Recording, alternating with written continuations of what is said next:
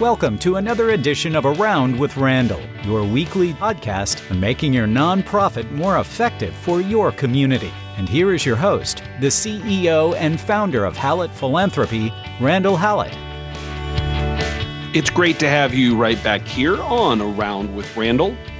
Today's conversation actually is one in which we talk about the idea of diversification or in the contrast, the issues of donor concentration.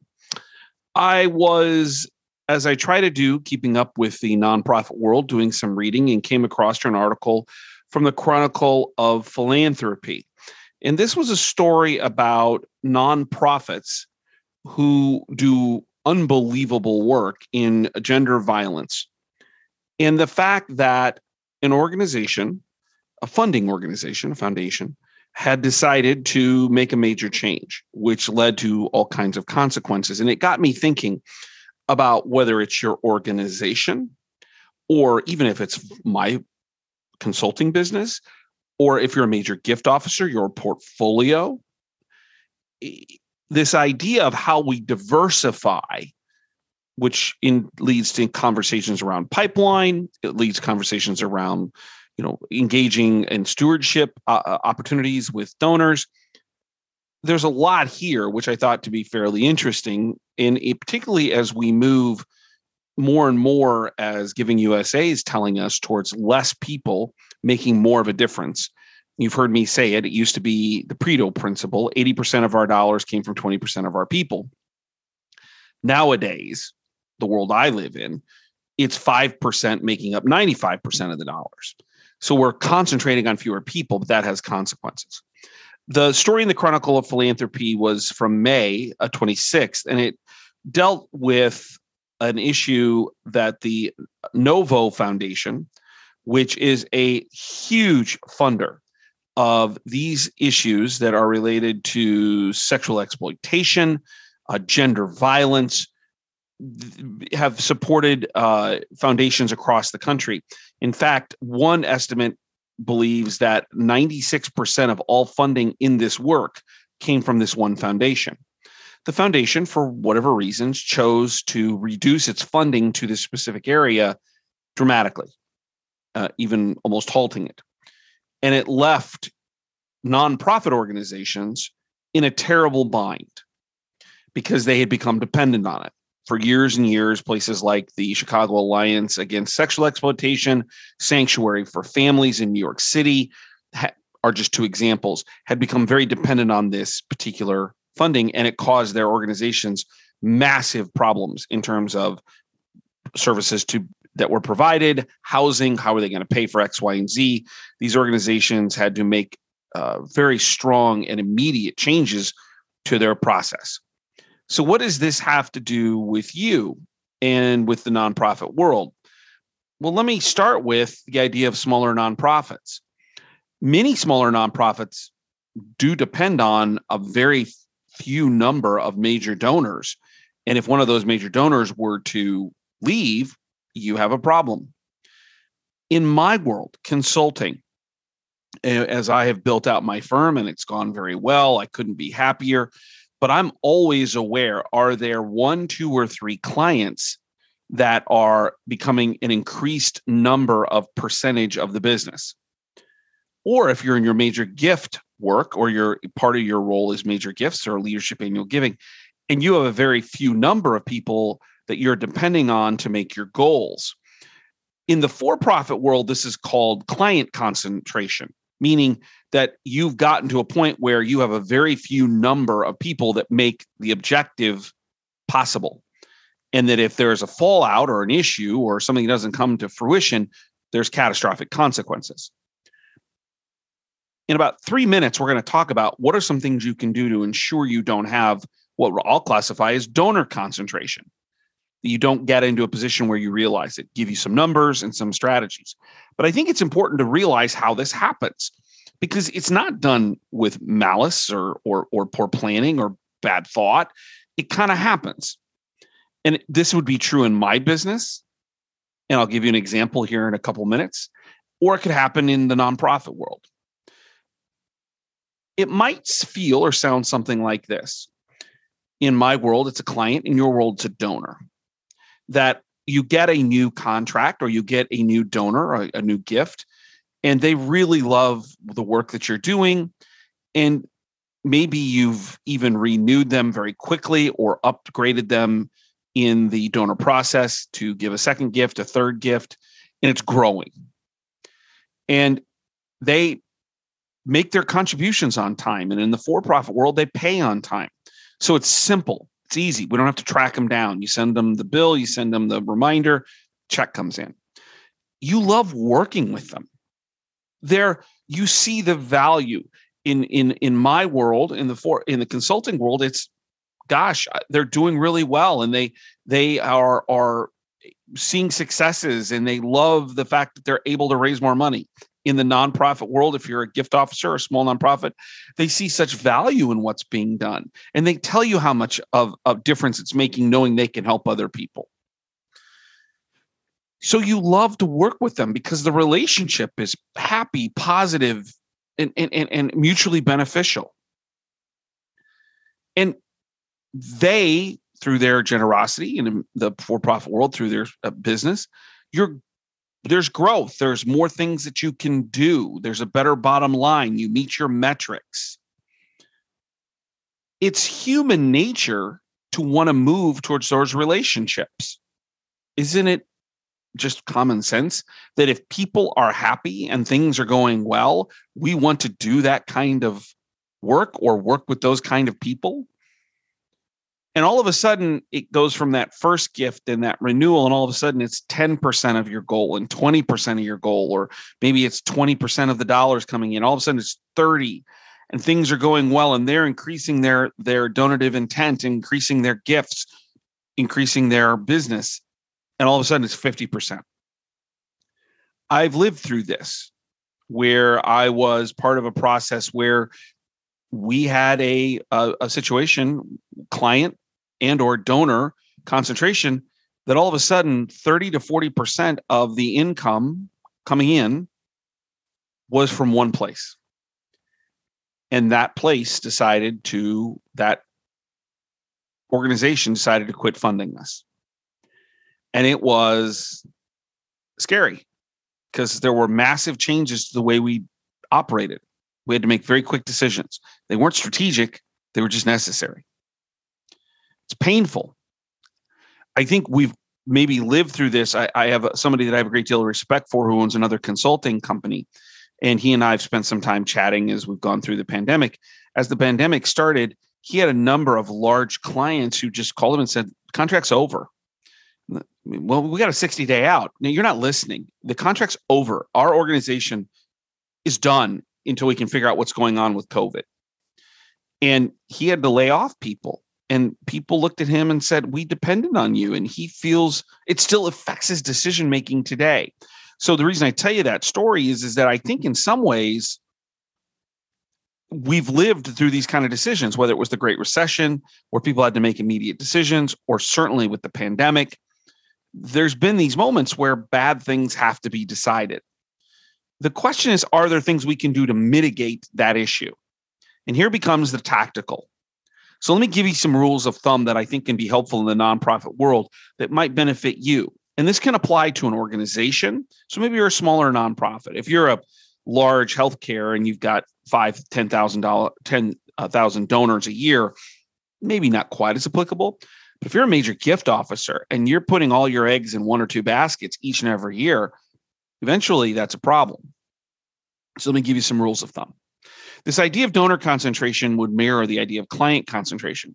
Is that if any one person makes up anywhere close to 30% of your goal, or if three people make up 60% of your goal, your concentration is probably too intense.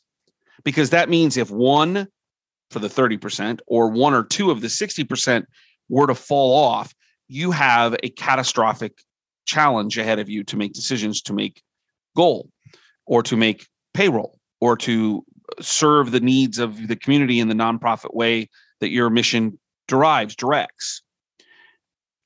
Diversification is the term that we need to be thinking about in this context because diversification is the idea of spreading it out. Diversification we think about most often in the investment area. How do we diversify our investments in a way that one stock can't bring all of our investments down catastrophically? And the same principle is true. If, you're investing all in stock A and it drops 50%, 70%, you've lost 50 70%. So they want you to spread that risk out. And the same is exactly true when we talk about donors.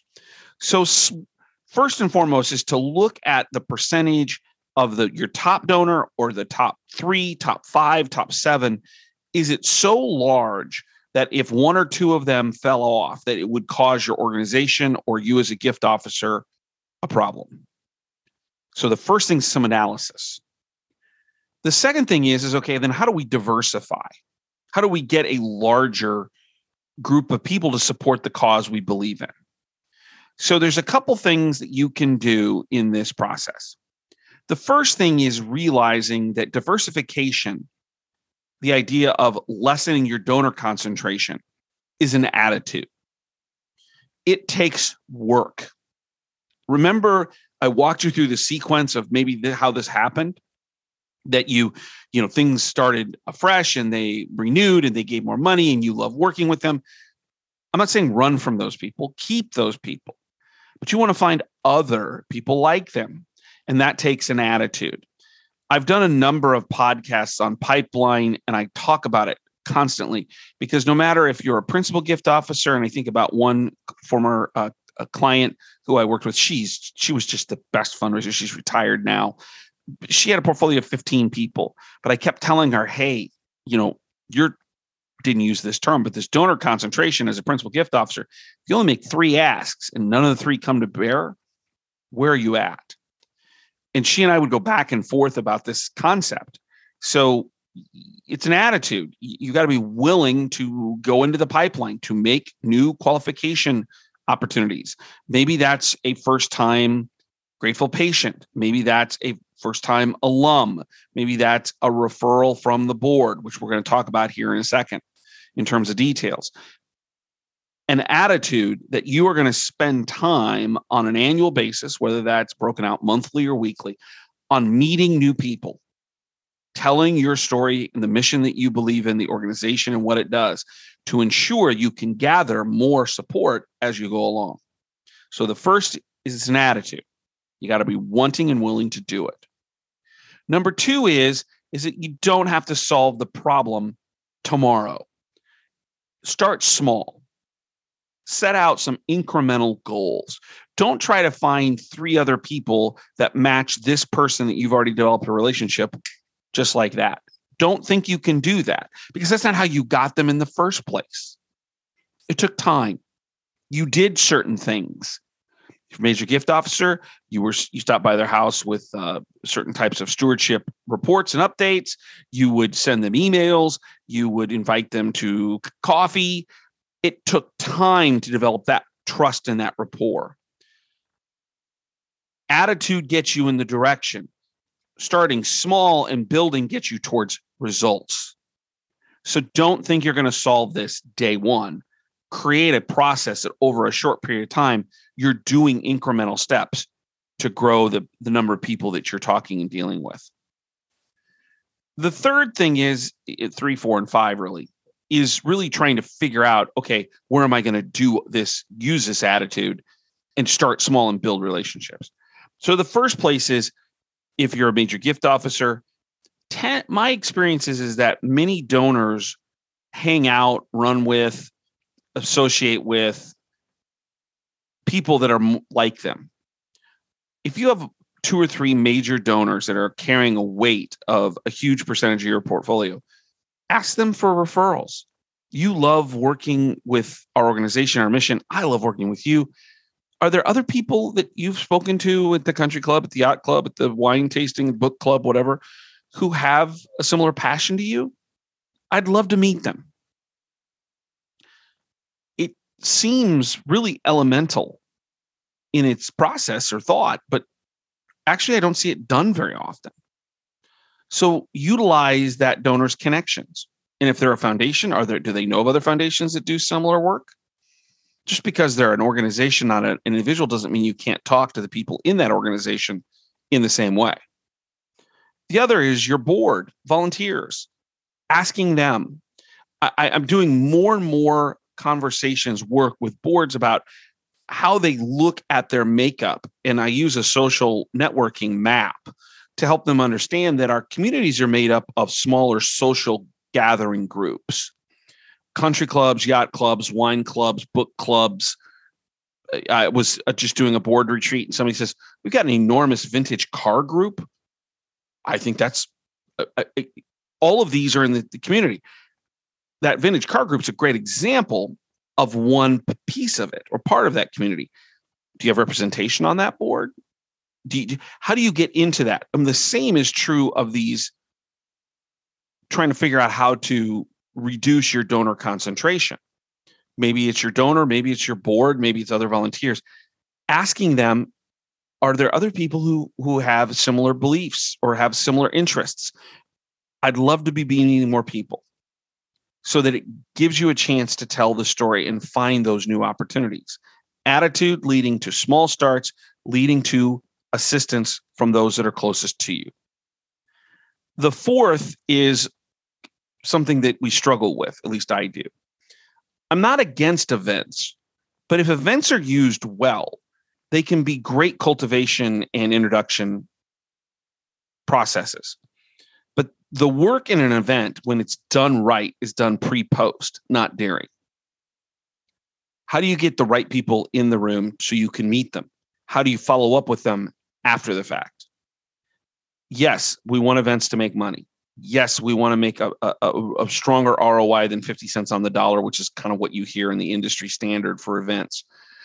But at the end of the day, if you have such high donor concentration, maybe you need to be out in the community doing some more things, telling your story, sharing the value, sharing the vision, explaining what difference you're making, but making sure the right people are in the room when that happens. The last is marketing.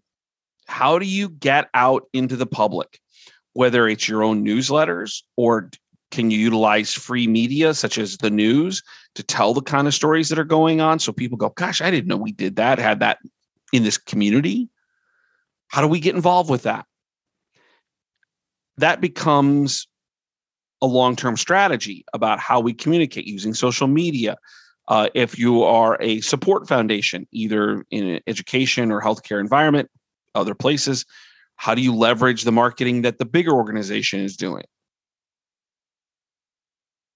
Remember that if you have too many people who don't know what you do, you can't tell the story in the right way of the value that you bring to their community.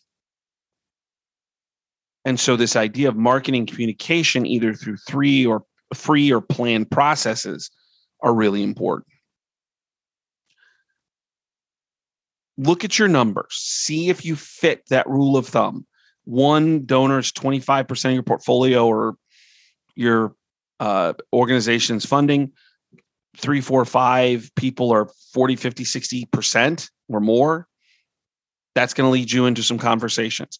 And it's attitude, focusing on that pipeline, focusing on how we're going to get out and help ourselves, starting small with these relationships, looking for those referrals from your donors and your volunteer and boards, maybe an event to get the right people in the room, the pre and post work, and finally, marketing in an effective way. If you do those things, you actually will benefit yourself greatly. Donor concentration. Don't allow yourself to be too dependent on too small of a group. Much like what was happening with the great work that happens across the country with gender violence a lot of organizations depended on one small donor who was funding tens and hundreds of millions. They made a change, and that's had a deep effect on people's lives who need this kind of assistance. Don't forget, check out the blogs on the website, hallettphilanthropy.com. And if you want to communicate with me, podcast at hallettphilanthropy.com. Glad to chat with you about a podcast. You have a subject or something of that matter, let me know.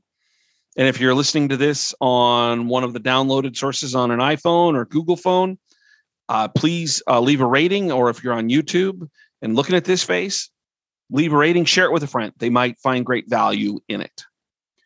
Don't forget, you do important work. It's it's really valuable. It makes a difference in people's lives. And I hope you feel that every day because there's a lot of challenges out there, but the good that happens in nonprofit work, the idea of philanthropy, love of mankind sh- should be uplifting when you show up to the office. Don't forget my favorite saying. Some people make things happen. Some people watch things happen. Then there are those who wondered what happened. We are people who make things happen. We partner with other people who want to make things happen that can fund what we do. And we help those and help things that are most important that are wondering what happened. And that's a great way to spend a professional life. And I hope you feel the same. I'll look forward to seeing you next time right back here on Around with Randall. And don't forget, make it a great day.